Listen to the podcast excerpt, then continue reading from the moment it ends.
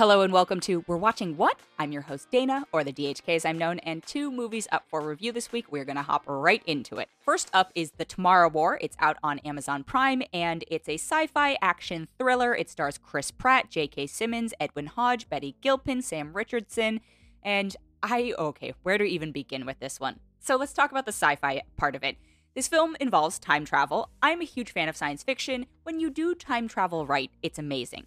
Very rarely can people do time travel right or anything with multiverses, etc. This is something I talk about with the Marvel stuff a lot, but you have to do a really good job or you have to be really, really entertaining in order for us to overlook the logic flaws. Like the premise of this film is there's a war being fought in 2051 and we are losing this war, humanity being we. It's against aliens. That's not a spoiler, it's in the trailers. And so the soldiers of the future come to the past to recruit people, but the problem with that is, well, let's say somebody goes from the past to the future and then dies, and like, let's say, you know, they don't have a kid or whatever it is, that's going to impact the future. Your timelines are already messed up. I'm already getting frustrated talking about it. So, logic parts, huge problem with this film. And then let's talk about the acting parts. I Chris Pratt is Chris Pratt is someone I used to be a huge fan of. Like I loved him on Parks and Rec. I thought he was really great as Star Lord, but he is someone who more and more not only is uh, do I find his personal life slightly problematic, he's a member of a church that has some severely anti-LGBTQ practices that anyway, that's a that's a whole separate conversation, but it, he's somebody who I'm having trouble separating his personal life from his professional life. And then let's put that aside because I will totally acknowledge I have found him entertaining in things. They set his character up to not only be a military veteran, which okay, that's fine. I'll buy that. Also a scientist. And I'm like, mm, Chris Pratt, mm, scientist smart guy dialogue not in his wheelhouse. There's just a lack of believability when he delivers it, and I'm sorry. And I, you know, I think I don't know if it's because he's built his whole career on playing kind of a dummy, or if he is a dummy, or he just doesn't have the acting chops to deliver highly scientific. It just that part didn't work. So you've got two elements that already aren't making sense, and then you've got this whole action storyline with the aliens and things like that. It's like, okay, well, could this be a ridiculous, almost sci-fi channel esque fun romp? No, not really. That's not what it ended because it takes itself so seriously. But parts of this film take themselves so seriously, like the Chris Pratt parts take themselves so seriously. And then you've got this whole character played by Sam Richardson who plays like another conscripted soldier. It was just a wisecracking storyline guy. Like all he does is crack jokes. And I this movie wanted to be so many different things at once. And I I it was such a struggle to watch. It's so long. It's 2 hours and 20 minutes. The alien stuff isn't even that exciting and revolutionary it's one of those films that definitely should have taken a page from the Jaws playbook, where the less you show, the scarier it is. But the more and more they show these aliens, and not that the VFX on them is like terrible, but it's just the more you show them, the more I'm like, meh, I don't care. It almost reminds me of Starship Troopers, which is I don't even know how old that film is at this point, but it, it's like that level of CG almost a little bit better, but that's that's just what it reminds me of. But the thing about something like Starship Troopers is that's super campy and fun, and that's why I think people have glommed onto it for so many years. This is not that. It's so totally inconsistent. I think the only character I really liked in it was J.K. Simmons, and that's just because he's playing this like weird badass dude. He also is wearing a tank top at one point, and his arms are yoked.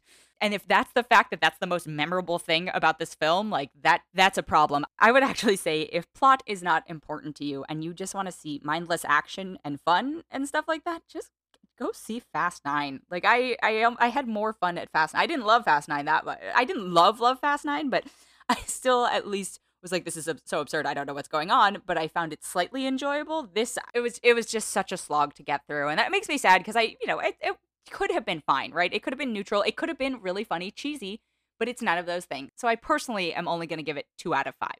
I'm going to take a quick break and be right back. And I'm back.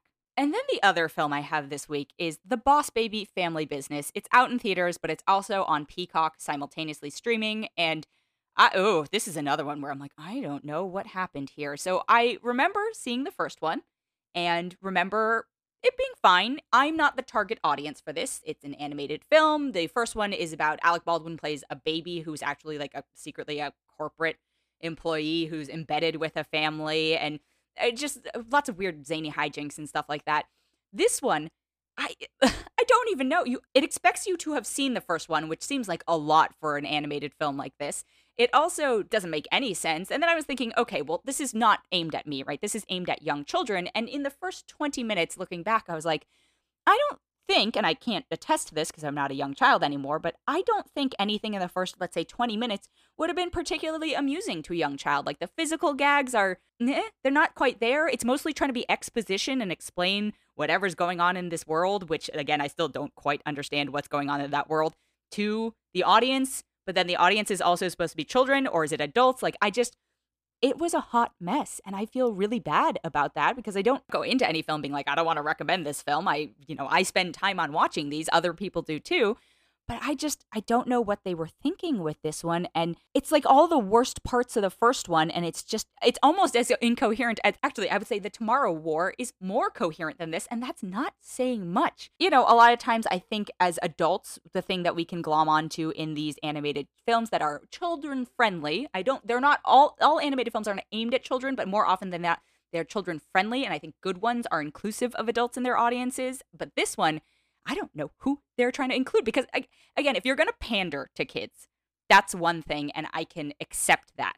But this one doesn't even bother to do that. It makes it inaccessible to children. It makes it mind numbing to adults.